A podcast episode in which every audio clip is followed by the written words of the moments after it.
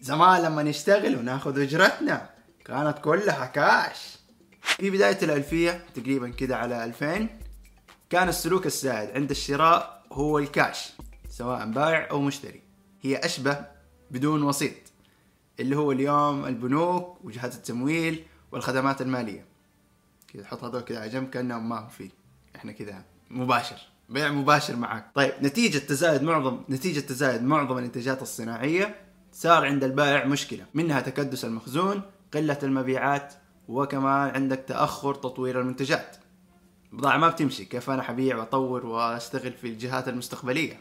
بمعنى آخر الشركات تصنع والكاش عند الناس متفاوت. ولا كيف؟ إي والله صادق. يبغى تجمع شهور.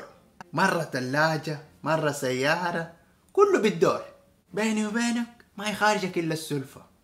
كان في قبول مجتمعي أو اجتماعي بالنسبة للتسليف.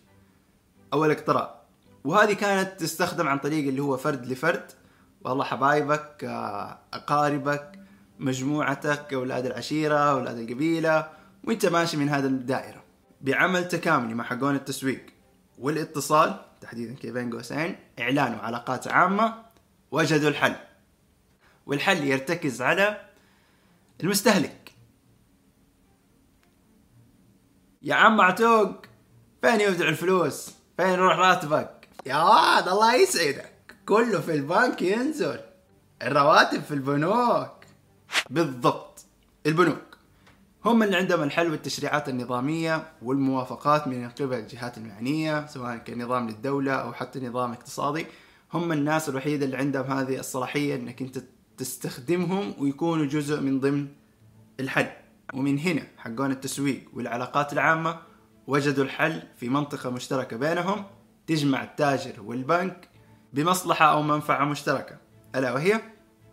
الأقساط بكذا صاحب المنتج يأخذ المبلغ من البيع والبنك كمان يأخذ عمولة. الجدير بالذكر إن الخصائص في استخدام الكاش أو الأقساط هي اللي تختلف اختلاف كبير. الدور الاتصالي كيف تستخدم هذا القرار أو هذه الفكرة في استخدامه عند المستهلك أو في هذا الجمهور اللي هو المستهلك. كيفنا مع الأقساط؟ كله تمام؟ كله رخيص. قصد وعيش. استخدام الأقساط بدون وعي معرفي. عند المستهلك أدى إلى مشكلة جديدة بالنسبة للتجار وبالنسبة كمان للبنوك. تكتمل هذه المشكلة في إنه المستهلك يشتري أو يأخذ تقسيط أكثر مما هو يغطي أكثر من راتبك يغطيه الحل اللي صار موجود إنك أنت حتستخدم المسؤولية الاجتماعية. يكون لك دور في توعية المستهلك. واحد من أدوارنا في الجانب الاتصالي إن إحنا ناخذ أو نركز على اللي هو مدى القبول. هل أنت تقبلها أو ما تتقبلها؟ ومتى تتقبلها؟ وكيف؟ أو إيش الأجهزة اللي تستخدم فيها؟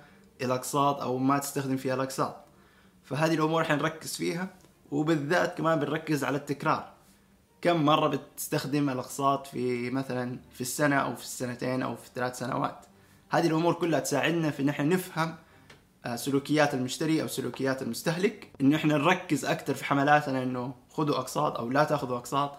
ومن هذه الجوانب هذه جوانب اتصاليه يعني إحنا حقون الاتصال إحنا اللي نساعد أو نكمل مع حقون التسويق هذه الأفكار أو حتى مع حقون الاتصال التسويقي اللي هو الإعلان بحيث إنه يكون في اتجاه واحد مركز من ناحية الاستفادة. وبكذا راح تسمع عن العروض أقساط بسعر الكاش أقساط بدون دفعة أولى والله مرونه في الأقساط وغيرها من العروض التسويقية اللي أنت بتسمعها.